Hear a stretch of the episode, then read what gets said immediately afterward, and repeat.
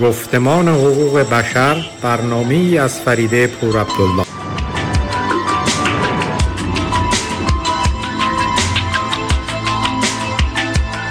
تصور کن اگه حتی تصور کردنش سخته. جهانی که هر انسانی تو اون خوشبخت خوشبخته. که تو اون پول و نژاد و قدرت ارزش نیست. جواب هم صدایی ها پلیس ضد شورش نیست. نه بمب هسته ای داره نه بمب افکن نه پاره دیگه هیچ بچه ای پاشو روی مین جا نمی‌ذاره. همه آزاد آزادن. همه بی درد بی دردن. تو روزنامه نمی‌خونی نهنگا خودکشی کردن.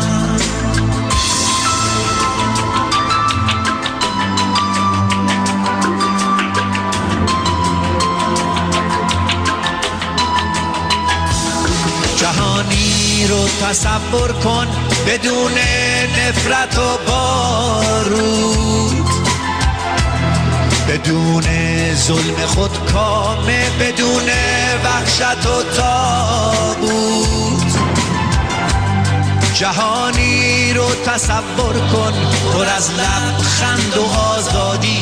لبا لب از گل و بوسه با سلام فریده پور عبدالله هستم و شما گفتمان حقوق بشر را از رادیو پویا میشنوید. در این برنامه گفتگویی دارم با تنی چند از کنشگران حقوق زنان و حقوق بشر در رابطه با قتلهای ناموسی. علل و انگیزه های آن و نقش دولت و یا در حقیقت بیعملی دولت در ارائه برنامه ها و راحل های جلوگیری از آن. و پس از معرفی میهمانان برنامه گفتگویی را خواهیم شنید. در آخر برنامه آهنگی را که برایتان انتخاب کردم You Don't Own Me با هم خواهیم شنید. با ما باشید.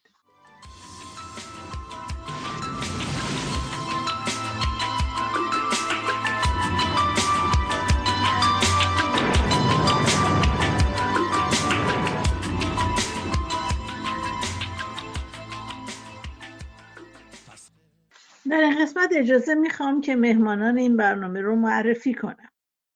خانم هلن نصرت کنشگر حقوق زنان که از سال 1984 پس از اخراج از دانشگاه پلیتکنیک تهران در تصفیه که اصطلاحا انقلاب فرهنگی خونده شد و شاید انقلاب بی فرهنگی به آلمان پناهنده شده و اکنون در بخش کامپیوتری یک اداره دولتی در کلن کار می‌کنه.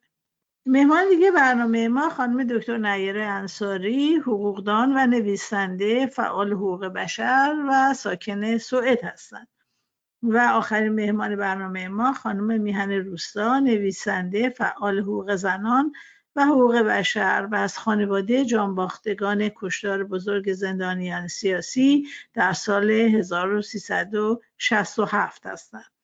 با هم گوش می‌کنیم.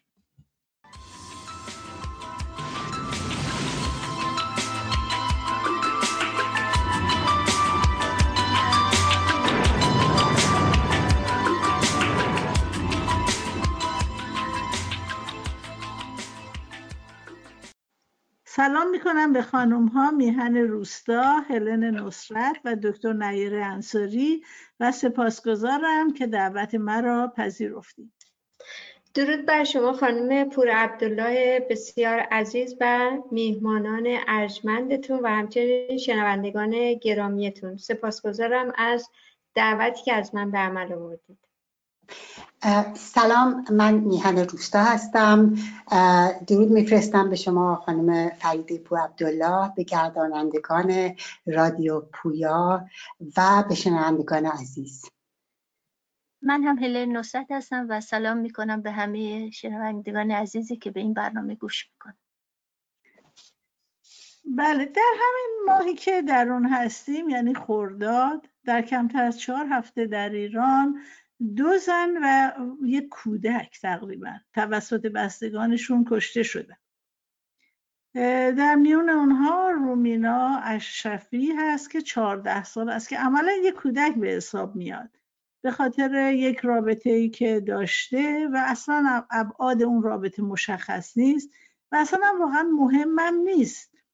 هنگامی که در خواب بوده به طرز فجیعی با ضربات داست توسط پدرش کشته میشه.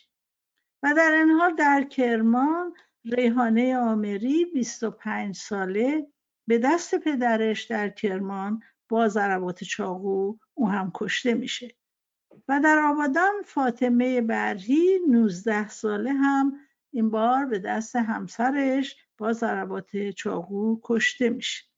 البته گفتن که دو تا قتل دیگه هم در همین ماه در همین رابطه اتفاق افتاده است خبرگزاری ایسنا که خبرگزاری دولتی ایران هم هست گفته است که بر اساس یک تحقیق دانشگاهی سالانه بین 375 تا 450 زن در ایران تحت عنوان قتلهای ناموسی کشته می.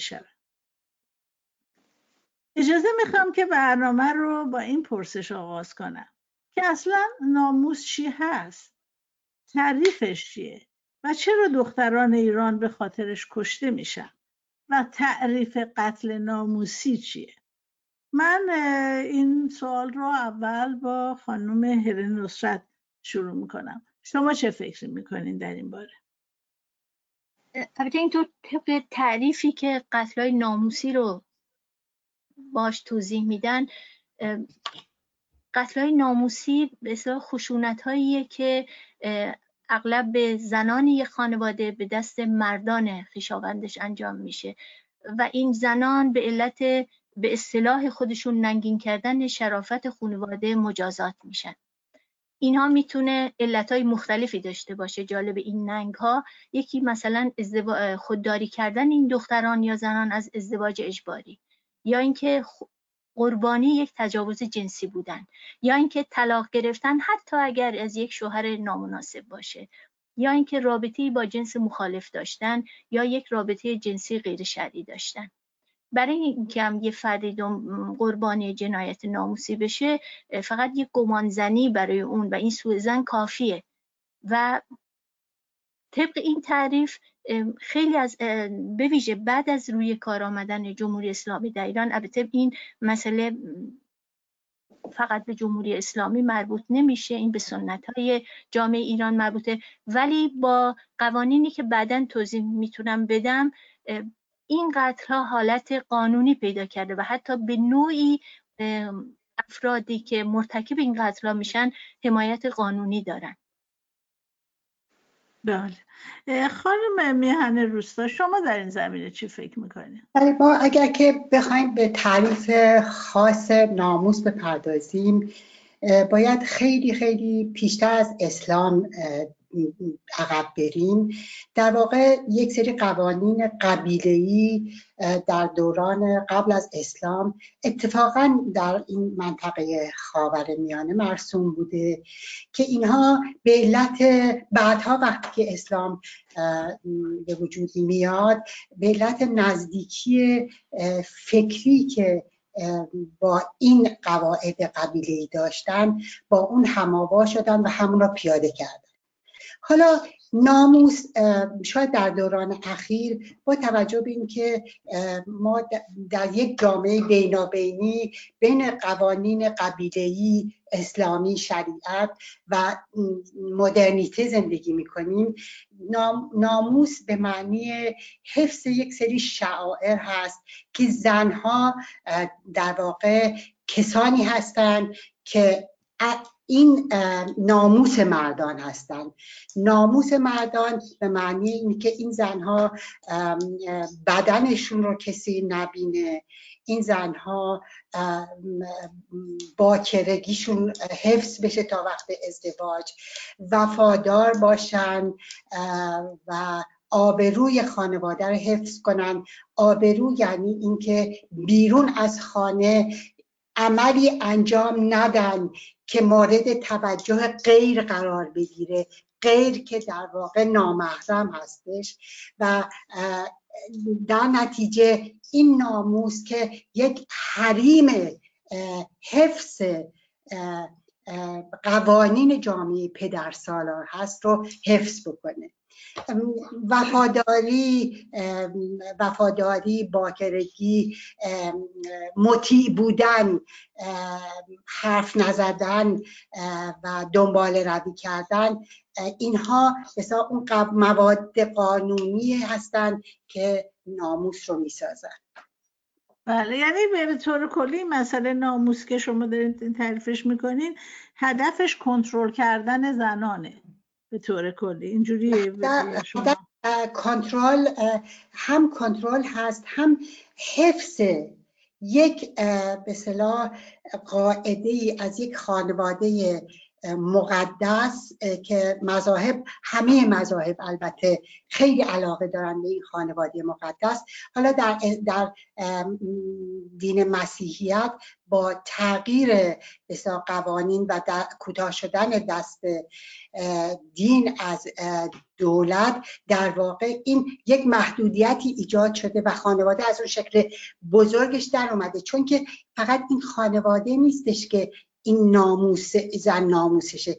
بلکه در در بسترا جوامعی مثل ترکیه یا مهاجرینی که در آلمان زندگی می‌کنن این خانواده پدر مادر شوهر برادر خواهر پسرمو دخترمو عمو دایی بعد خیشاوندان نزدیک بعد خیشاوندان دورتر و حتی همسایه ها که در یک مثلا مثل یک قبیله دور هم جمع هستن حتی در آلمان اینها حافظ یعنی خودشون نگهبانان این زنان می‌دونن نه تنها کنترل کنند بلکه اون, اون اون ریشه رو اونجور که می‌خواد حفظش کنن نگه دارن و در این حال یک قدرت مردانه رو هستش یک قدرت یک قدرتیه که جامعه پدر سالار از پدر به پسر می‌رسه و زنها در واقع درش هیچ نقشی ندارن بله خانم دکتر نیره انصاری زمینه های قانونی قتل ناموسی چیه؟ ارزم به حضورتون که دوستان عزیز راجع به معنا و مفهوم ناموس صحبت کردن.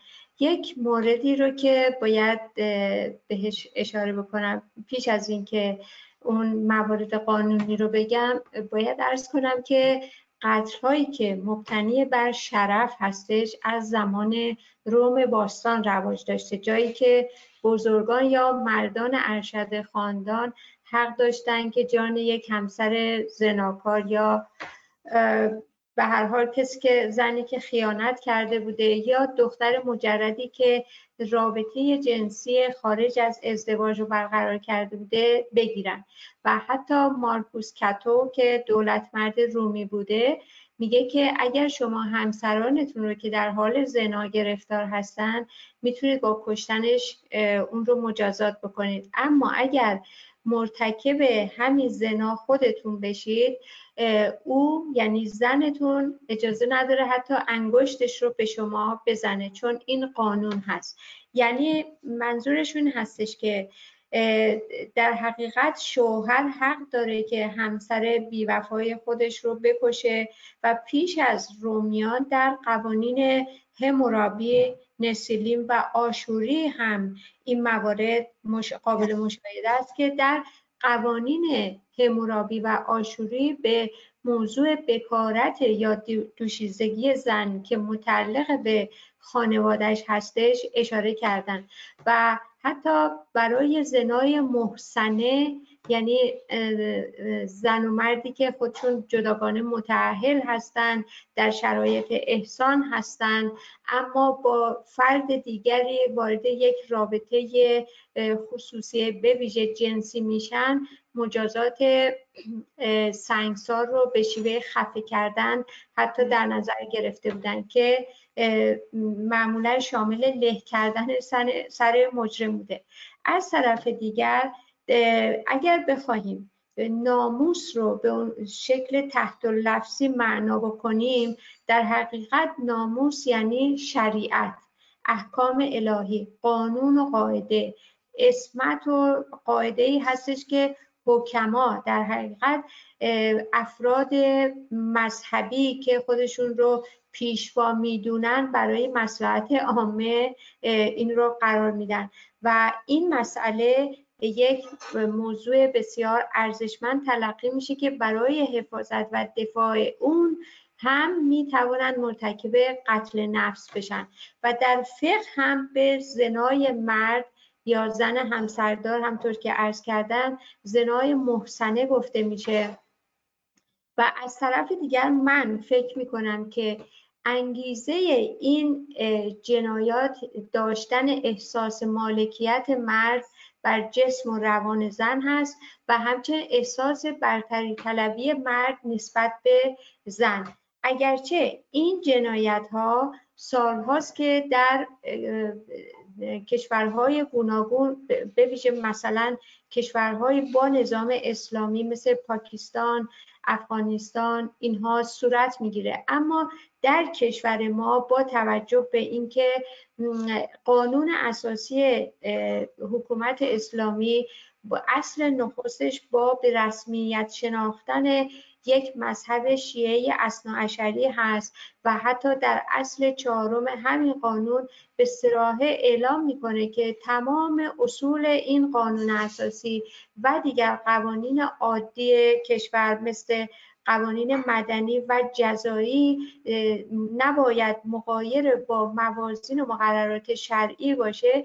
بنابراین این قطرهای خانوادگی که در قانون مجازات اسلامی سالهای بعد از بهمن 57 به این سو که در حقیقت آخرین اصلاح و تدوین قانون مجازات اسلامی در سال 92 صورت گرفته در ماده 630 این قانون به سراحت اعلام می‌کنه که مردی که زنش رو با یک مرد بیگانه در یک بستر و فراش ببینه همزمان می‌تونه هر دوشون رو به قتل برسونه و معاف از مجازات خواهد بود. این به جهت همون مسئله احساس مالکیت جسمی و روانی زن هست از یک سو و از طرف دیگر مسئله در حقیقت برتری مرد بر زن هست و کنترل تمام اون جسم و روان زن به حیث اینکه مبادا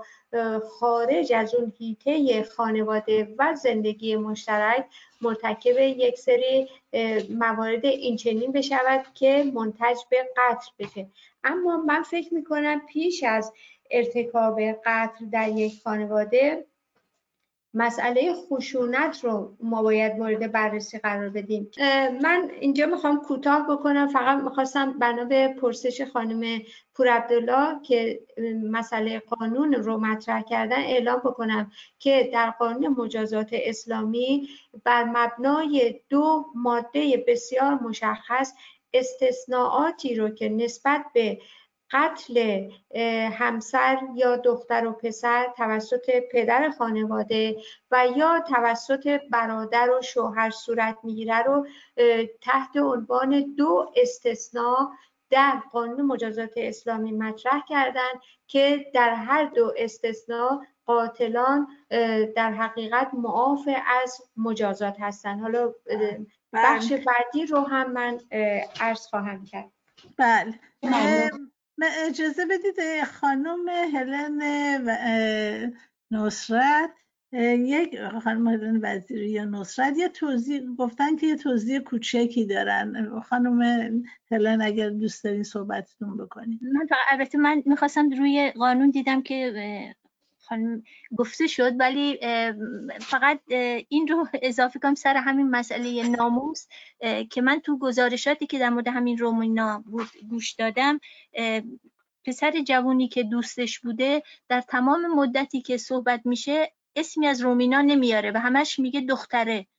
و این بر من جای سوال بود که این چرا اسم نمیاره. و بعد دیدم که یکی از خبرنگارا از سوال کرد و گفت که شما چرا اسمش رو نمیگید؟ گفتش که آخه ناموس منه. یعنی واقعیت اینه که این مسئله که زن یک جوری در پرده و در محافظت مرده و این باید به تمامی اون رو در اختیار داشته باشه و حفظ کنه حتی از نگاه و دیدن و شنیدن دیگران این یه جور با این ناموس پیوند داره. بله. خواستم فقط در ارتباط با صحبت های خانم دکتر اینو اضافه کنم که همونجور که شما به خوبی در آخر صحبتاتون اونجایی که قوانین رو بله. توضیح می‌دادید اشاره کردید تفاوت بسیار زیادی هست مثل میان قتل هایی که حتی در جوامعی مثل آلمان که من در زندگی می‌کنم وقتی که یک شوهر یا یک دوست پسر یا یک شوهر سابق همسرش رو می‌کشه از روی حسادت یا برای نشان دادن اون حس مالکیتی که بر همسرش داره به نظر من این تفاوت هست میان این نوع قتل ها و قتل های قتل های ناموسی. قتل های ناموسی اغلب در درون خانواده ها صورت می‌گیره. یعنی توسط مردان این خانواده یا یا اعضای مرد خانواده و بیشتر هم به صورت نقشه است. یعنی توی آلمان تا حالا ما شاهدیم بودیم که این قطع همیشه با نقشه قبلی صورت گرفته. مورد هاتون اینور سروجو که در سال 2005 در فوریه 2005 توسط برادرش به قتل رسید. اینجوری بود که علا رقم این که این خانم این دختر تونسته بود با کمک نهادهایی که برای زنان و دختران در آلمان وجود داره پنج سال مرگش رو به عقب بندازه. ولی بعد به علت اون رابطه عاطفی که با مادرش احساس می‌کرد و اعتمادی که به عشق مادری داشت با او یک قرار ملاقات گذاشت و این قرار ملاقات در واقع تله مرگ او بود.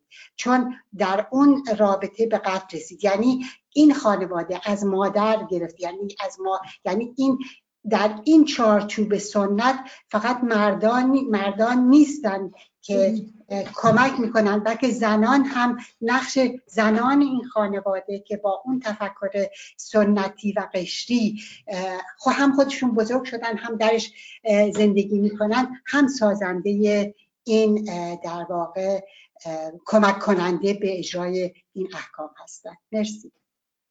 بله. من سوال بعدیم این است که با همونجور که به این مسئله قطع ناموسی نگاه می‌کنیم واقعا خب خاور میانه در اینجا خیلی زیاد این قتل صورت می‌گیره و به طور کلی هم به نظر من البته می‌رسه که یک فرهنگ خاص یعنی فرهنگ اسلامی و یه مذهب یعنی مذهب اسلام اون جایی است که بیشتر این قتل های ناموسی یا آنر درشون صورت گرفته. و, حتی خیلی عجیبه که اینا حتی کامیونیتی های مسلمانان در کشورهای دیگه هم که زندگی می‌کنن باز دو مرتبه در اونها این قتل صورت می‌گیره. نظر شما به طور کلی در این مورد چی هست؟ فکر می‌کنم با همون مثلا خانم میان روستا شما چی فکر می‌کنید؟ نقش مذهب اسلام رو در این قضیه چی می‌بینید؟ اگر که من ترجیح میدم که اون بخش مربوط به کامیونیتی آلمان رو توضیح بدم و شاید این بعد بشه. ببینید من فکر کنم که این قتل ها در آلمان دو جنبه داره. یک جنبهش همون یک بخشی از کامیونیتی خارجی ها هست. یک بخش کوچکی یک درصد یعنی درصد وسیعی نیستن که این کار رو می‌کنن. یک بخش کوچکی از این کامیونیتی سنتی قشری دست به این قتل ها می‌زنه. ولی از طرف دیگه سیاست هایی که جامعه آلمان نسبت به این اقلیت ها در آلمان در عرض حداقل 60 سال گذشته که از مهاجرت ترک های ترکیه به آلمان میگذره تاثیر بسزایی در اینکه این این کامیونیتی به همین شکل درون خودش باقی مونده داشته. ببینید ترک ها بزرگترین اقلیت مهاجر در آلمان هستند که از ترک های ترکیه کردها و شاید اقلیت های دیگه در ترکیه مثل عرب ها تعداد محدود تشکیل میشه. این دولت آلمان حداقل نسل دوم که در این کشور یا به دنیا آمدن یا بزرگ شدن از و حتی نسل در تا حتی ده سال پیش نسل سوم برخی از دختران از بسیاری از امکاناتی که دختران جوان شاگرد های مدرسه در آلمان برخوردار بودن نمی‌تونستن برخوردار باشن. یعنی دختران در مدرسه نمی‌تونستن در زنگ ورزش در ورزش شرکت کنن. چون که لباس های ورزشی و حرکات ورزشی می‌تونست باعث برخورد بدنها تنها این دختران و پسران همشاگرد و همدیگه باشه. و یا اینکه به همین دلیل از طرف دولت آلمان مجاز بود که دختران در این زنگ ورزش شرکت نکنند. در آلمان مرسوم هستش که در کلاس سوم دبستان برای همه شاگردان یک روز در هفته دو ساعت زنگ شنا می‌گذارن بچه ها رو می‌برن استخ برای اینکه بهشون شنا یاد بدن. دختران اجازه نداشتن که از این شنا در شنا, شنا یاد بگیرن یا در اون هم شرکت بکنن. آلمان بهشون به اون پدر مادر اجازه داده بود که دخترانشون رو از این زنگ معاف بکنن. یا اینکه توی دبستان و دبیرستان هر ساله یک بار هر کلاسی به یک مسافرت دست جمعی همراه با معلمان میره. دختران از این مجاز نبودن در این سفرها شکار شرکت کنند یعنی شما توجه داشته باشین. بند اول قانون اساسی آلمان میگه که کرامت انسانی غیر قابل دست درازی هستش. اما سیاست خود آلمان این دست درازی رو به حقوق دختران و حتی در ادامه زنان در خارجی در آلمان مهاجر در آلمان میاندازه. خب این باعث میشه که این خانواده ها هم که در درون خودشون زندگی می‌کنن حالا کوتاهی های دیگه هم اینها در سیاست خودشون داشتن. این باعث میشه که دوگانه برخورد کردن در یک جامعه باعث میشه که اون جامعه اقلیت بیشتر خودش رو عقب بکشه و بیشتر در خودش فرو بره. اما خانم, خانم روستا این مسئله که الان شما مطرح کردید یعنی رواداری یک تبعیض بر علیه اقلیتی خب این طرفداران حقوق بشر و طرفداران فعالیت های مدنی حقوق مدنی در آلمان در این مورد چی میگن؟ چجوری میشه که یه همچین تبعیضی رو بین زن و مرد یا دختر و پسر در جامعه برای یک کامیونیتی دولت آلمان میپذیره؟ بله، کاملا سوال درست. نسبت به چیه؟ خیلی سوال درستی. وقتی وقت ما وقتی که به آلمان اومدیم آلمان هنوز تحت تاثیر یک جنبش زنان قوی در اروپا بود.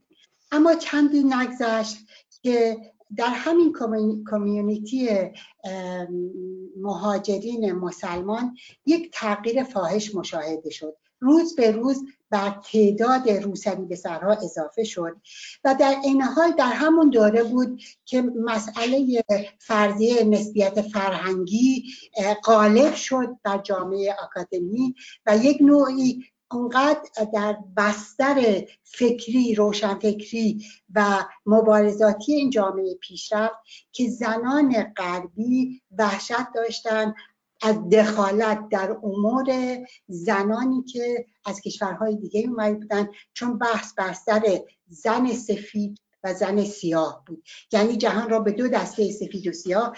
سفید شامل تمام اون کشورهای غربی بود و سیاه شامل تمام کشورهای جهان به اصطلاح سوم. در نتیجه یک فاصله ای بین بین این دو, جریان ایجاد کرد و هر صدایی که بلند می‌شد در دفاع از حقوق این زنان و دختران توی خود جامعه از طرف کسانی که طرفدار فرضی نسبیت فرهنگی بودن به شدت زیر ضربه قرار می گرفتن. تا به جایی که هم امروز در واقع اون فرضیه غالب بر جامعه و صدای رادیکالیزم زنان فمینیست آلمانی یک جوری شاید بتونم بگم که در گلو خفه شده و شاید بگم که برخی از نیروهای چپ هم به دنبال این فرضیه در از قرار گرفتن. نام هلن وزیری شما مثل نکته ای داشتین در این زمینه بگین در مورد اسلام. من اینجا می‌خواستم بگم البته در مورد قانون مجازات اسلامی قانون 630 خانم انصاری صحبت کردن. می‌خواستم بگم به نظر من دو ماده قانونی از قانون بله. نامی خودش یکی از عللی هستش که می‌تونه مرتکبان قتلهای ناموسی رو افزایش بده و افزایش هم داده و اون یکی ماده 220 قانون مجازات بله، بله، بله. در سال 1370 مجلس شورای اسلامی اونو تصویب کرده و پدر یا جد پدری که فرزند خودشو بکشه قصاص نمیشه و فقط به پرداخت دیه به ورسه مقتول بله. محکوم میشه البته بله. بعضی مسلمان به این قانون معترضن اونو خلاف قرآن می‌دونن ولی این قانون مصوب مجلس شورای اسلامی و شورای نگهبانه به اجرا هم میشه و این دو ماده قانونی مجازات اسلامی با سراحت مجوزی هست برای قتل ناموسی به پدر جد پدری همسر و حتی برادر چون شما نگاه کنید تو قتلایی که رخ میدن به خوبی دیده میشه که با اون که قتل ناموسیه قاتل به سراغ مردی که به اصطلاح ناموس او رو برباد داده نمیره. چون قانون قصاص اسلامی می‌تونه از حق اون مرد دفاع کنه بلکه به سراغ زن و دختر بی پناه خودش میره که می‌دونه هیچ پشتیبانی در برابر قانون نداره و قانون اسلامی می‌تونه کنار قاتل بیسته. در مورد مشخص رومینا هم می‌بینیم که پدر فرزند خودش رو با قصاوت می‌کشه ولی در مورد مرد همراه اون میره به دادگاه شکایت می‌کنه. طبق گزارشات حتی تو این زمینه رفته از داماد خودشم که در کار قضاوت بوده پرسجو کرده.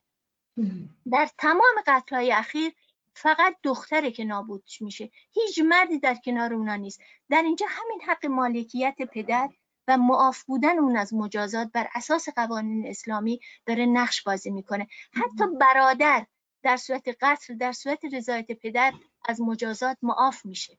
مثلا در استان فارس برادری خواهرش رو به قتل رسوند پدر و مادر بخشیدن به چهار سال زندان محکوم شد عملا بله. قانون مجازات اسلامی یه هاشی امنی گذاشته در برابر قاتل و قاتل پدر باشه همسر باشه برادر باشه که صاحب اون ناموس تلقی میشه می‌تونه به این حاشیه های امن بره من گزارشی که از زنان تو منطقه کردستان رو که از زن فعالین زنان رو که میخوندم می‌گفت کسانی که به این قتل دست می‌زنن می‌دونن که راه گریز دارن.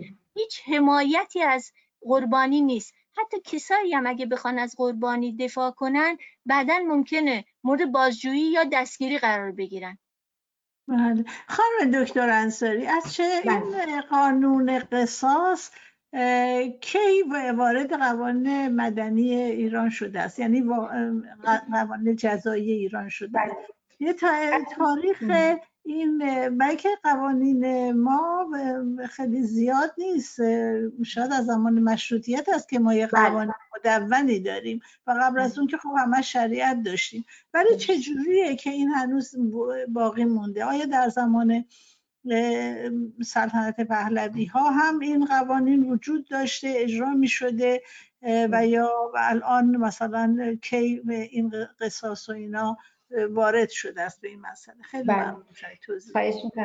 ارزم به حضورتون که اول به این پاسخ بدم که مسئله و مبحث قصاص در دو سوره اسرا و بقره قرآن اومده که خب طبیعی هستش که این نظام اسلامی در ایران هم با اقتباس از قرآن به عنوان سند و روایات فقهی و اینها قوانینش رو بر مبنای همون موازین شرعی تدوین کرده.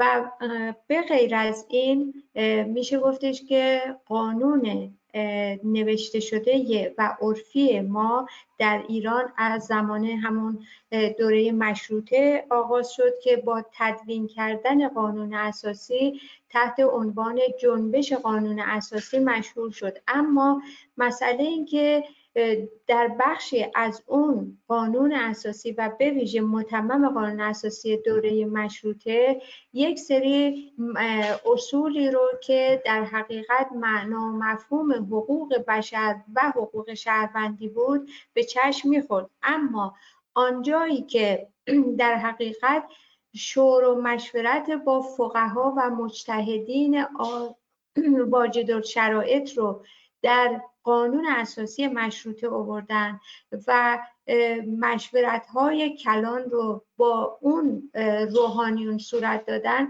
اساسا حتی اصولی رو که مربوط به حقوق بشر بود رو هم مورد پرسش قرار داد. و با توجه به اینکه حتی پیش از این دو حکومت اسلامی در دوران پهلوی یعنی به ویژه دوره پهلوی دوم حقوق مدنی و جزایی در ایران بر مبنای همون فقه امامیه بود. البته الان فقه سیاسی هست ولی فقه امامیه بود و در ماده 179 قانون مجازات عمومی قانون بله مجازات عمومی اون زمان هم مسئله قصاص رو مطرح کرده بود و به ویژه در رابطه با اینکه یک مرد خانواده با توجه به همون مسئله مالکیتی که بر جان و روان زن داره و همچنین برتری طلبی مرد بر زن و اینکه اساسا زن جزو مایملک مرد محسوب میشه از در حقیقت دریافت مجازاتی که بابت قتل انجام داد و ارتکاب قتل اونجا معاف بود. و در زمان حکومت اسلام اونجا در زمان پهلوی دوم هم وجود داشت در قانون. اما بسیار و به ندرت رخ می‌داد و به منصه اجرا می رسید اما با توجه به این حکومت اسلامی که 41 سال هست مستقر در ایران و با توجه به تاکیدهای گوناگونی که نسبت به اجرای قوانین اسلامی داره در دو ماده ای که عرض کردم 630 در خصوص مرد نسبت به زنش و ماده 220 همون قانون که مربوط به در حقیقت برادر یا اجداد پدری هست که قتلی رو مرتکب میشن و هر دو اینها مصوب 1392 یعنی آخرین اصلاحاتی هستش که نسبت به قوانین و به ویژه قانون مجازات اسلامی صورت گرفته اجرا میشه.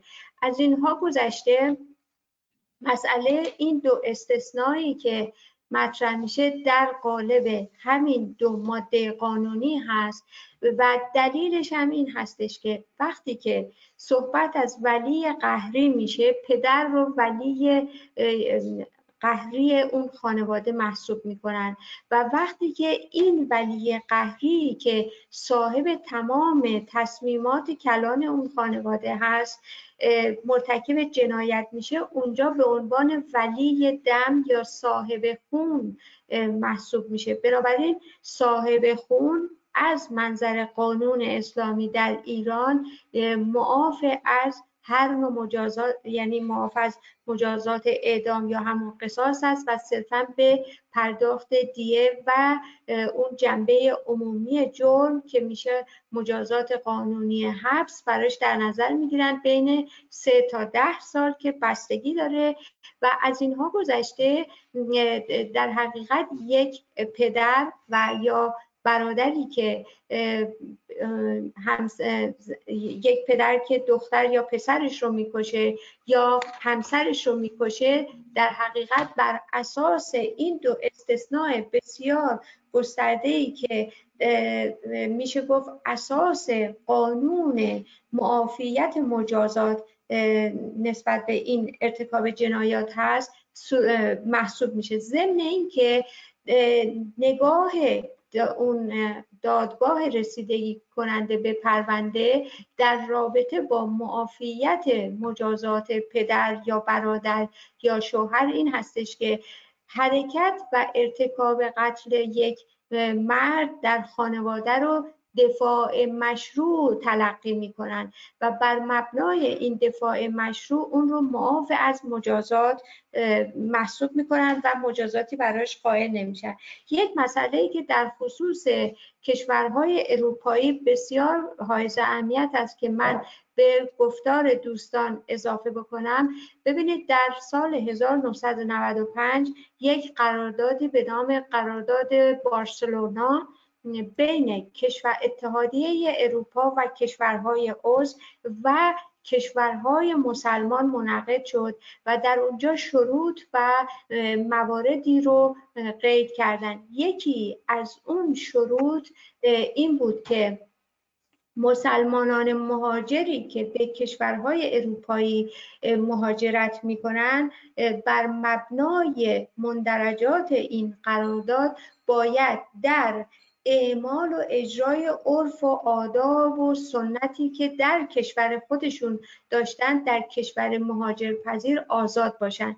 به همین جهت است که مثلا اولا که افزایش روزافزون مهاجرین مسلمان رو در تمام کشورهای اروپایی ما شاهد هستیم و بعد هم مسئله همون قطرهای خانوادگی رو بیشتر در بین چنین خانواده هایی می‌بینیم و ریشه و اساسش برمیگرده به قرارداد بارسلونا که در سال 1995 منعقد شده و دیگر شرایطی رو که موجب دستبازی در حقیقت مسلمانان مهاجر در کشورهای اروپایی هست هم در این قرارداد مندرج شده که بسیار حائز اهمیت است و اگرچه بسیار هم از نابختیاری جای تاسف داره که کشورهای اروپایی از اونجایی که صرفا در پی کسب منافع خودشون هستند مثل اقتصاد و تجارت هایی که بین کشورهای اروپایی و کشورهای مسلمان ثروتمند میشه رو انجام میدن و براشون اساسا اهمیتی نداره که نسبیت بله. برابری و اینها رو بخوان مطرح بکنن. بله خیلی ممنون. ولی مطلبی که خانم هلن وزیری هم در بارش صحبت کردن.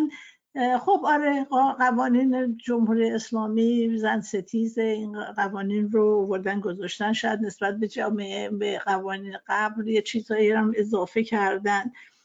اما مسئله در مورد جامعه است. جامعه که مجبور نیست که حتما هر چیزی رو که میگن بپذیره. این مسئله ای که کسانی که این به طور مشخص قتل های ناموسی رو انجام میدن. مورد تایید کامیونیتیشون جامعه که درش زندگی می‌کنن هستن. حتی یه حالت قهرمانی براشون در نظر می‌گیرن. تایید میشن پذیرفته میشن. این مسئله مسئله فقط دولت نیست مسئله فرهنگ جامعه است. حالا این رو چجوری باید توضیحش بدیم؟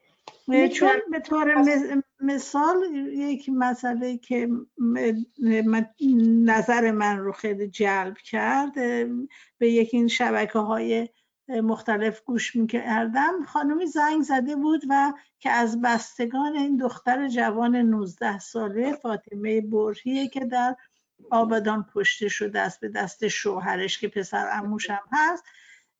و نظر من واقعا تکان دهنده است. من حتی فکر می‌کنم این یک کابوس اصلا یک چنین چیزی. که این دوتا برادر که اومدن زن یکیشون رو کشتن به همه اعلام کرده بودن که می‌خوان این کارو بکنن. و حتی به امه های این دختر گفته بودن که اگر می‌خواین باهاش خدافزی کنین برای آخرین بار ببینینش برین ملاقاتش. می‌دونید این دیگه دولت نمیاد به مردم بگه برین این کار رو بکنین. می‌دونید ولی این بله. چطور هیچ کس هیچ کاری نکرد. حالا من فکر می‌کنم شاید خانم وزیری که خودشون مثلا مطرح کردن و یا اینکه سوالی هم دارن که چرا همین هم هنوزی همچین خشونتی در قرن 21 تو ایران داره اتفاق میفته با همه اون حرفایی که ما می‌زنیم که چقدر پیشرفت کردیم چقدر همه خوبه. خود خانم وزیری صحبت کنن اگه ممکنه. بفرمایید. من فقط اولش بگم که من ترجیح میدم که هلن نصرت باشم چون نصرت نام مادرمه و ترجیح میدم مادرم باشم.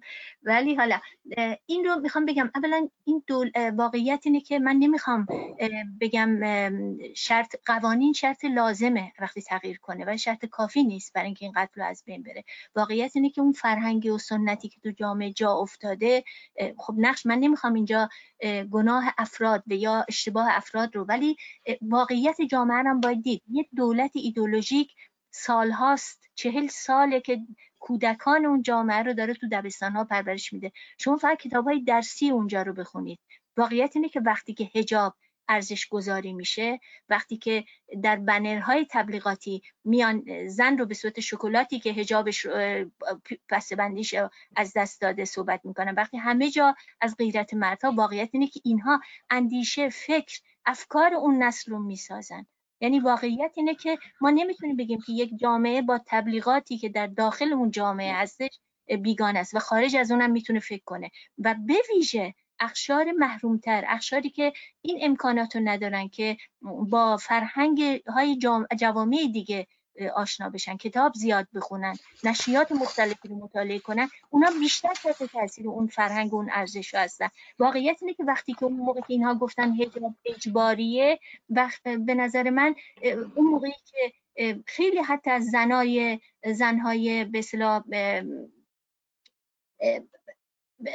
چی میگن مترقی در اجتماع هم گفتن که این مسئله مهمی نیست و هیچ اهمیتی نداره.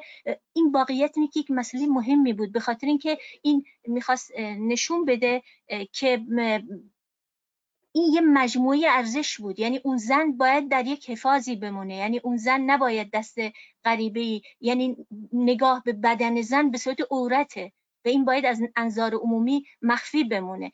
این واقعا به پیاده شدن یک مجموعه ارزشی در نگاه بزن کمک کرده.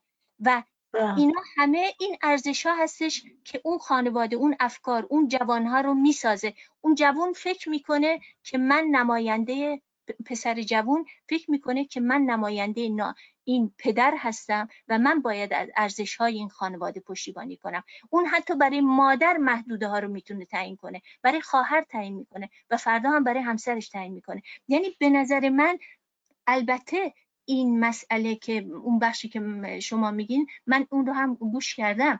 اون بخش از ایران که به بخشی از به تو مناطقی که اشیره‌ای و طایفه‌ای هم هستن و به ویژه تو مناطقی که هرچه قبیله ها و آداب و رسوم خیلی قدیمی دارن این بخواد با مذهب هم قاطی بشه خیلی خیلی خشونت بیشتره. و به ویژه اینکه تو وقتی که آدم میره و نگاه می‌کنه به مناطقی که تو اونا خشونت شده بیشترین منطقه توی همون خوزستان کردستان ایلام و حتی مثلا آذربایجان شرقیه. و می‌بینید تو جاهایی که هم مذهب و هم قبایل و ارزش های قبیله‌ای خیلی تو اونجا به صلاح وجود دارن.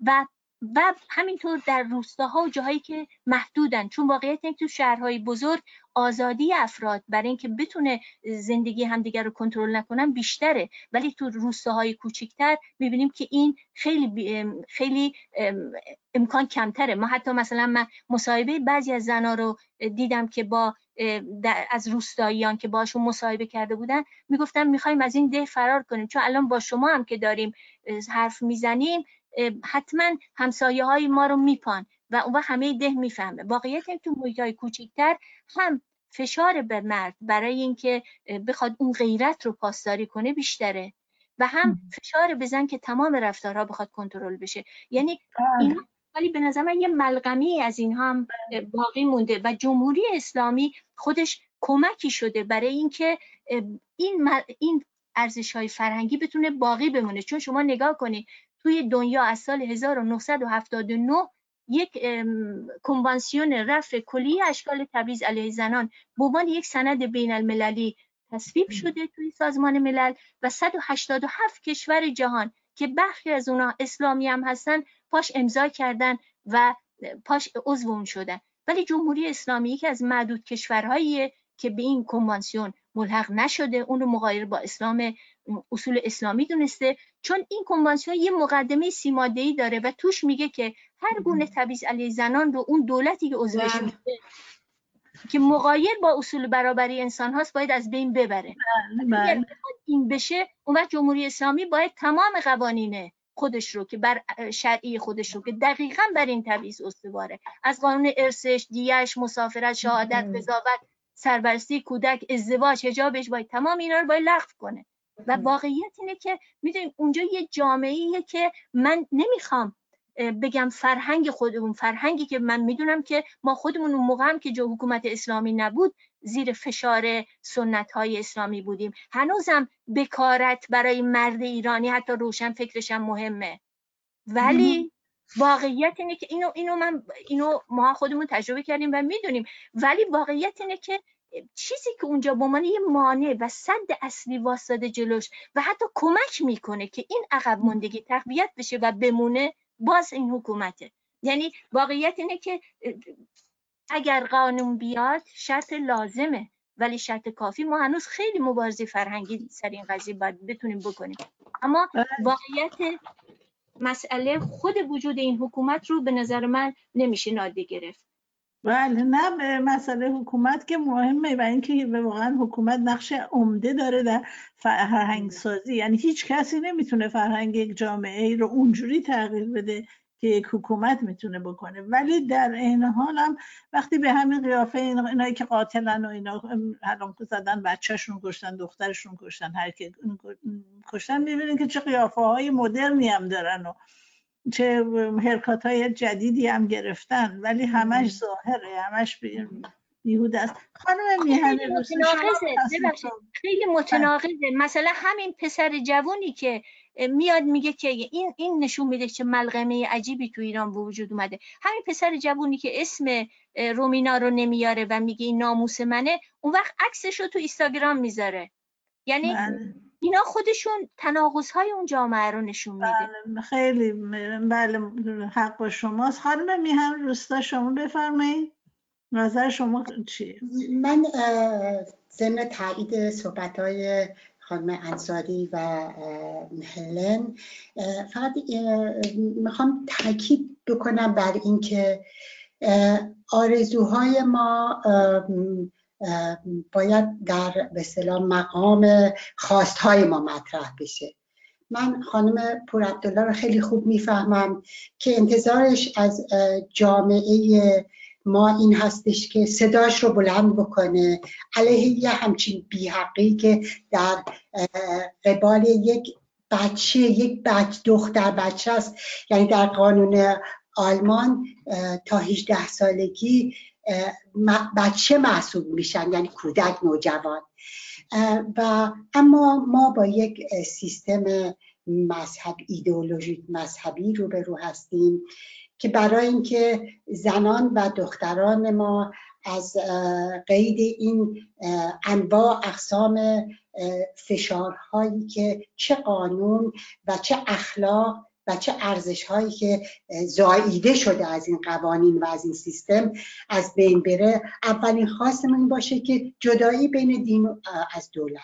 یعنی اگر این رو نداشته باشیم جمهوری اسلامی هیچ اصلاحی نمی‌تونه بکنه. اصلاح برای جمهوری اسلامی به معنی نفع اسلامی بودن این جمهوری هستش. در حالی که جمهوری اسلامی بر اساس اسلامی بودنش قدرت رو گرفته و بهش آویزون شده. ببینید برای اینکه قانون بتونه اجرا بشه اون قانون احتیاج به یک نهادهای دموکراتیکی داره. که بتونه زامن اجرای این قوانین باشه که جدا از دولت هستند دولت آلمان موظف هست که نهادهای دموکراتیک کانونهای مختلفی که در دفاع از حقوق زنان مردان کسایی که چاق هستن کسایی که لاغر هستن هجابداران بیهجابان همه اینا البته که نیستن اینجا. اما منظورم اینه که منظور مجبوری که حتی از نظر مالی از اونها حمایت بکنه که اونها حضور فعال در جامعه داشته باشن.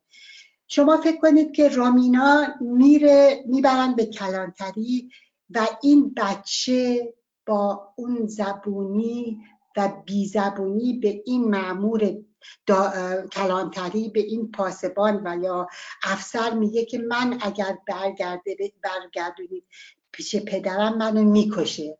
اما این بچه رو برمیگردونن. در آلمان یه همچی چیزی غیر ممکنه. ببینید پلیس در رابطه با خانه های زنان، خانه های امن، نهادهایی که برای نگهداری از کودکانی که در خانه بهشون ازشون سوء استفاده جنسی شده و کتک خوردن اینا وجود داره. پلیس با تمام این ارگان ها در ارتباطه و این ارگان ها همه با دادگاه خانواده در ارتباط هستند وقتی که یک به نهادهایی هستند که به طور اضطراری اگر این خانه های امن اگر این نهادهای کودکان جا نداشته باشند این بچه ها یا این زنان را با اون مراکز می‌برن به طور موقت جایگزینشون می‌کنن تا براشون جای امن پیدا بکنن. اینها یک زنجیر هستند. در اینجا یک, یک یک اداره دولتی هست که از حق کودکان و نوجوانان در مقابل پدر مادر در مقابل هر بلایی که سرشون بیاد دفاع می‌کنه. این زنجیرها به هم بسته هستند یعنی اگر هر, هر کدوم از این حلقه ها وجود نداشته باشه اون بیحقوقی یک شهروند در اون دیده میشه. شما یک دو نمونه در ایران ندارید. ما الان صحبت های خانم انصاری رو شنیدیم که در چگونه این زن ستیزی در قانون در این شریعت قانون که نیست در این عرف به صلاح تثبیت شده هستش. ارگان های اجتماعی همه وابسته به یک سیستمی هستند که رادیو تلویزیون دستشون هستش. بنابراین بی کسی تنهایی و مظلومی به معنی واقعی کلمه قربانی شدن از ابتدا در سرنوشت چنین دخترانی که در چنین خانواده هایی متولد میشن و بزرگ میشن از پیش نوشته شده. در شما خانم پور عبدالله سوال کردن که چطور جامعه آلمان اجازه میده؟ ببینید وقتی که قتل خانم سروجو در برلین انجام گرفت بمبی در این جامعه منفجر شد که همه چیز رو در این در رابطه با قتل های ناموسی تغییر داد. برای اولین بار واژه قتل ناموسی در لغتنامه رسمی رسمی این کشور اسمش دودن هستش وارد شد اساسا. در حالی که این قتل ها سالها قبلش هم اتفاق می افتاد اما کنشگری سیاسی زنان و نهادها تو به خیابون رفتنهاشون سر و صدا هنرمندان نویسندگان فیلمسازان این رو تبدیل کردن به موضوع خودشون. در مورد زندگی این خانم فیلمی ساخته شد که هدفش این نبود که جامعه مسلمان مهاجر رو بهش راسیستی و از بالا برخورد بکنه. ولی هدفش این هدفش این نبود که از حق قربانی خانم هاتون آیلین تروجو بگذره آیا ما در ایران چنین در این وضعیت فعلی که هر گونه صدایی هم که بلند میشه هزینه باید پرداخت بکنه. به قول اون چیزی که ایرانی ها میگن. آیا یک اینجا بهش میگن سیویل کوراژه یعنی یک شهامت شهروندی. آیا یه همچی چیزی رو می‌تونیم در ارتباط با چنین بسا فجایعی ازش انتظار داشته باشیم؟ آرزو دارم من انتظار نمی‌دونم.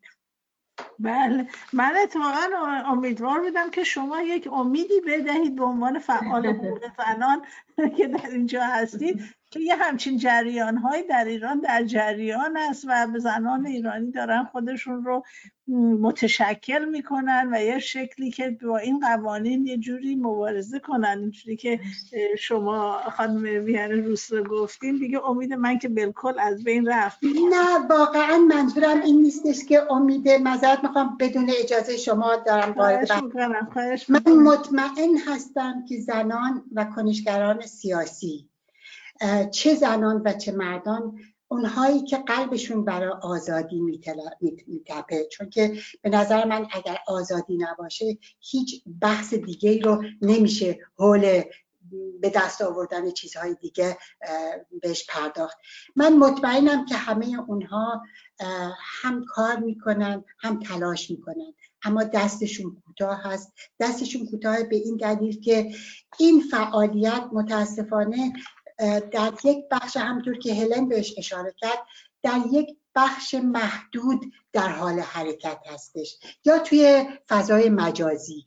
اما توده مردم اونهایی که روی سخن ما با اونها هستش اونهایی که می‌خوایم فرهنگ سازی به قول اون واژه که الان در ایران خیلی مورد است انجام بشه اونها از بستر این دور هستند و دستیابی به اونها با خطرات زیادی برای کنشگران. سیاسی و زنان در ایران مواجه بله، من, من اتفاقا در اینجا در این رابطه یک یاد پستی در فیسبوک خانم دکتر مهرنگیز کار که معرف حضور همتون هست و واقعا به خاطر فعالیت هایی که کردن در زمینه تغییر قوانین زن ستیز در ایران حداقل من از جانب خودم می‌تونم بگم که یک دین بزرگی به گردن من دارن و فکر می‌کنم برای زنان ایرانی. ایشون هم یک گلهی گلهی کردن از کسانی که دوستشون هستن در فیسبوک و به طور کلی میشه و تعمیمش داد به تمام مردم ایران. و اون این است که میگه که هر وقت که یک همچین حوادثی مثل قتل رومینا و غیر اتفاق میفته ما یا هممون دچار یک هیجانی میشیم مصابتی می‌کنیم و اینا و بعد از چند روز هم مثلا ولش می‌کنیم و میریم. و بعد بعضی خانم هایی که احتمالا هم منظورش کسانی است که در خارج کشور هستن و اغلب هم تحصیل کرده هستن. میان و صحبت می‌کنن که او ما اصلا نمی‌دونستیم که مثلا قوان در قوانین ایران پدر و یا جد پدری می‌تواند فرزند رو بکشه و بعدم مجازاتی که باید داشته به خاطر اون به شاملش بشه شاملش نمیشه. و این رو صحبت کرده است که حداقل شماها برید و این کاری رو که می‌تونید از دستتون برمیاد این است که برید ببینید که چه جوری تمام مخاطرات زندگی زنان در ایران در لابلای کتاب های قطور قوانین جمهوری اسلامی نهفته است. و این رو واقعا باید بهش توجه کرد و تا دولت ها بتونن که یعنی فشار واقعا باید آورده بشه و بدون اون چیزی تغییر نمی‌کنه. قبل از اینکه از خانم انصاری سوالی بپرسم و خانم هلن هم گفتن که صحبتی دارن من می‌خوام بگم که الان ما دقیقا یک ساعتی که داریم صحبت می‌کنیم. بنابراین اگر که دوستان دوست دارن مایل هستن ما می‌تونیم این رو بگذاریم. بقیهش رو در مورد خشونت در مورد زنان یه برنامه دیگه ای داشته باشیم. و یا اگر که می‌خواید که می‌تونیم همین رو یه پنج یا ده دقیقه دیگه تموم کنیم. دوستان نظرشون چیه؟ من پیشنهاد می‌کنم پنج تا ده دقیقه دیگه تموم کنیم چون همه مباب حول همه مباحثی که مربوط به تم شما بود به نظر من صحبت باشه خب از من بله. خانم هلن نصرت بفرمایید بله می‌خواستین صحبت بکنیم بفرمایید شما قبل یه سوالی قبلا بود سر اینکه همین دختر و رومینا وقتی که رفت تو داد توی به اون مرکز بیسیستی نگهش نداشتن. یعنی از بله. اونجا خانواده تحویل دادن. خب این واقعیت قضیه اینه که لایه حمایت از کودکان و نوجوانان در برابر والدین سهلنگار سالهاست که تصویب شده ولی تو شورای نگهبان هنوز قطیت پیدا نکرده. یعنی الان اصلا اون معمور دولت هم اگر بخواد کمک بکنه نمی‌تونه اون رومینا رو اونجا نگه داره یعنی واقعیت اینه که دست خیلی از افراد حتی خود کارمندای همونجا هم با قوانینی که تو ایران هست بسته شده یا مثلا لایه تأمین امنیت زنان هفت ساله که در بله. انتظار تایید قوی بله. قضایی است و هر بله. بار نوبت خارج میشه. بله بله, بله خانم وزیر خانم نصرت من خودم به عنوان یه فعال حقوق بشر که سالها اصلا در برای فعال حقوق بشر واقعا کانسر نشستم دلم می‌خواد در ایران باشه و در همه جای دنیا. ولی اینم می‌دونیم که تصویب کردن قانون رفع تبعیض همه اشکال تبعیض از زنان و یا مثلا حتی حقوق کودک و اینا. اینا با این حق تحفظی که می‌ذارن و اون چیزهایی که می‌ذارن اصلا یک شیر بیال و دو اشکمیش می‌کنن که هیچ فایده ای هم نداره واقعا. البته یعنی این هست اینی که شما میگیم ببینید الان مثلا لایه زنان رو اومدن لایه خشونت علیه زنان رو اومدن واژه بانو رو به جای زن گذاشتن. که بعد حتی خود زنان مسلمان اعتراض می‌کنن میگن مثلا زنان کف خیابونی رو می‌خواین چی بگین؟ یا دخترها 18 سال و زیر 18 سال چجوری می‌خواین تو این لایه جا بدین؟ یا مثلا به جای زن خشونت دیده میگن زن بزه دیده یعنی اینی که شما میگی یعنی واقعیت اینه که خانه از داربست ویران است. بله بله. و من یه سوالی داشتم از خانم دکتر نایره انصاری. خانم دکتر این مسئله در حال قوانین خودشون داره یه فلسفه ای هستن و یه بله. هدفی دارن. قانون اصلا وضع به وجود میاد که از مجاز از جنایت جلوگیری بکنه. حداقل این بله. چیزی رو که گفتن دیگه. حالا بله. با توجه به این شما مثلا وجود قوانین قصاص رو یک کسی در ایران بخواد توجیه بکنه چجوری توجیه می‌کنه؟ چون در یعنی این قوانین قصاص به خصوص در مورد همین قتلهای ناموسی به نحوی هست که کسی که مجرم هست چه اصلا با بابت جرمش هیچ گونه مجازاتی نمی‌بینه. این نفی اصلا خود قانون مجازات نیست؟ پاسخ بدم خدمتتون. خواهش می‌کنم بفرم بله. ارزم به حضورتون که ببینید ما اگر بخواهیم به فلسفه قوانین در ایران رو مورد تحلیل قرار بدیم به این شکل است که من عرض کردم وقتی قانون اساسی اصل نخستش که در رابطه با به رسمیت بخشیدن مذهب هست صورت می‌گیره و دیگر قوانینش هم با اقتباس و تبعیت از همون اصل نخست قانون اساسی تدوین میشه. بنابراین ما به فلسفه قانونگذاری و وضع قانون متوجه میشیم در ایران که چگونه هست. با توجه به اینکه در حال حاضر به جای اینکه مثل دیگر کشورهایی با نظام دموکراتیکی که در کنار مجلس مؤسسان یا همون مجلس که به عنوان پارلمان شناخته میشه دو نهاد مکمل دادگاه قانون اساسی و دیگرش هم در حقیقت اون پارلمان و مجموعه از حقوقدانانی هستش که می توانند بررسی بکنند به نسبت به اصول که در قانون اساسی مندرج شده و ببینن که آیا در جامعه به درستی اجرا میشه یا نه.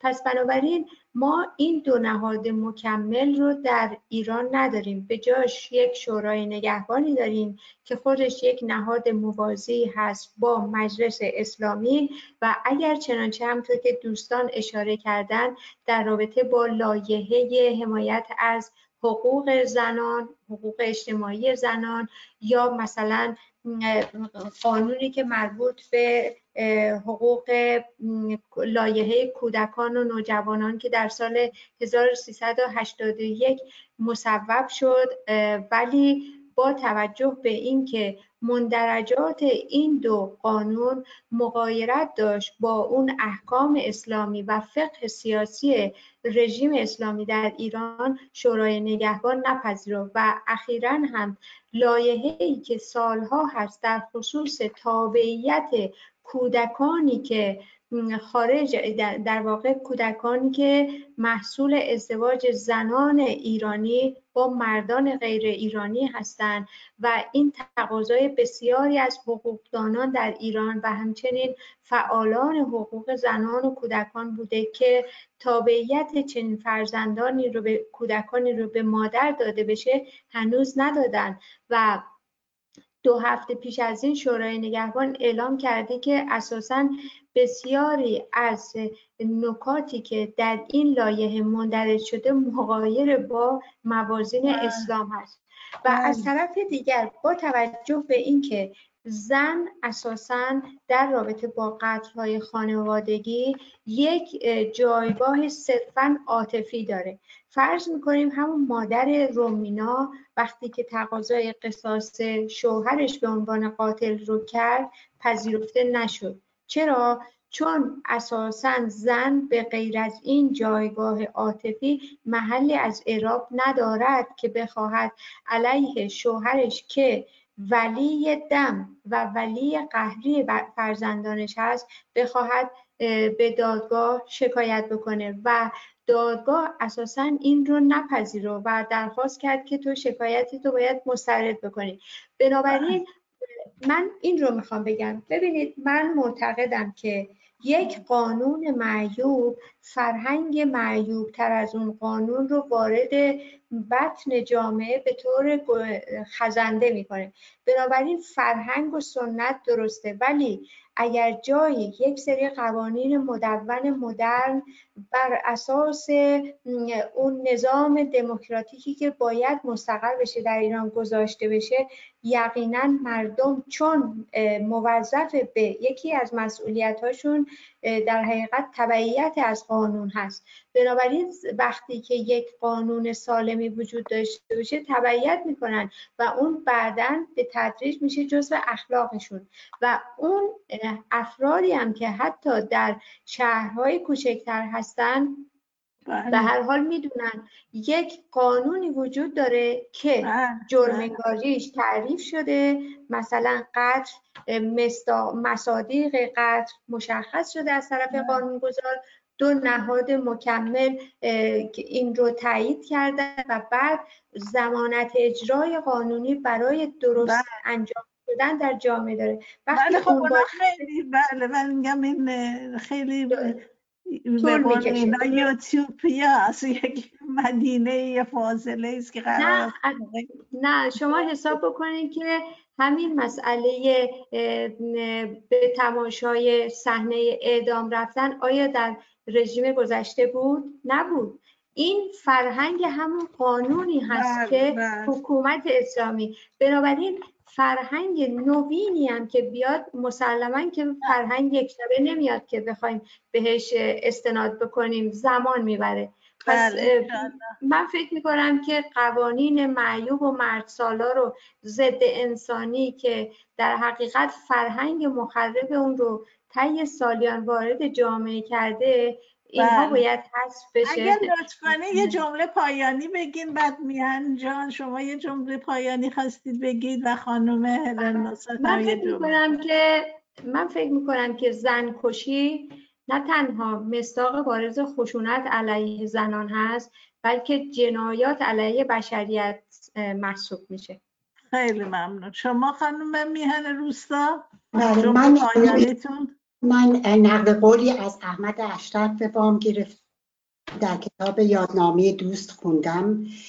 با اجازهتون این چند خطه می‌خونم. چند فقط چهار خطه تجدد یا مدرنیته با این تصور پدید آمده بود که انسان هم خود آفرین است و هم آفریننده جامعه و تاریخ. و به بیان دیگر دایر مدار, دایر مدار هستی است. تجدد در نظر و در عمل قیام انسان بود بر ضد شالوده های جامعه قدیم و پیشا مدرن یعنی استبداد سیاسی و استبداد دینی. بنابراین رهایش انسان از این دو شعبه استبداد مستلزم آزادی سیاسی و آزادی دینی بود و ما متاسفانه نه این را داریم و نه آن را. خیلی ممنون. خانم هلن نصرت؟ من میگم که به حال این تلاش رو دارم که از همه کسانی که برای حقوق انسان مبارزه می‌کنن در جهت لغو قوانین شرعی و در جهت ایجاد قوانین بر اساس حقوق برابر انسانی فرهنگ سازی کنیم. و یکی از مسائلی که به نظر من خیلی مهمه و شما که البته این رادیو رو روش می‌تونید مسائلی رو مطرح کنید به نظر من این عادی سازی کودک همسری که یک چیز خیلی وحشتناکیه و آمارها نشون میده که سالیانه بیش از دویست کودک زیر ده سال ازدواج می‌کنن. و حتی در سال 93 چهل هزار کودک بیش از دوران کودکی پایان دوران کودکی ازدواج کردن و این به نظر من یه مرگ تدریجیه که این انسان ها باش روبرو هستن و اکثرم از اخشار خیلی خیلی پایین اجتماعی هستن. به نظر من خیلی خوبه که برنامه رو به این مسئله اختصاص بدیم خیلی ممنون حتما خیلی ممنون. در حال خانم های عزیز برنامه بسیار خوبی بود. من که خیلی چیزی یاد گرفتم و بسیارم سپاسگزارم از اینکه تشریف آوردین. امیدوارم در برنامه های آینده هم مرتبه یک همچین گفتگوهایی با هم داشته باشیم. روزتون خوش.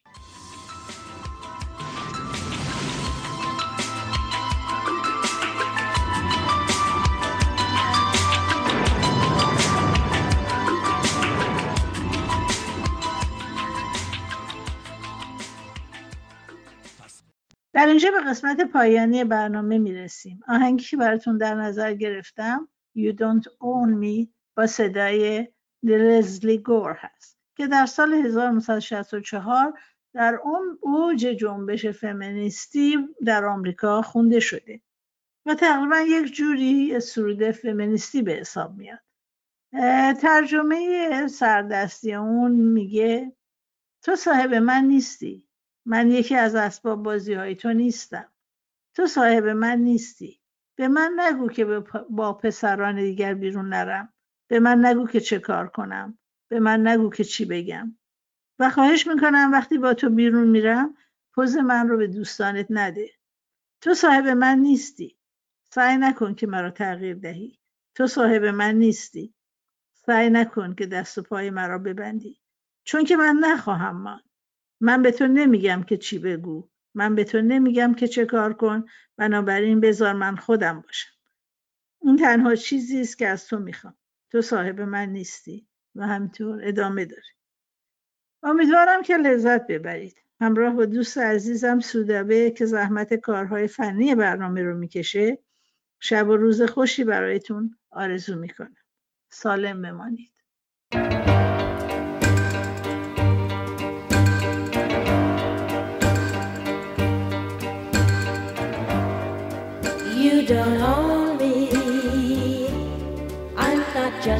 Your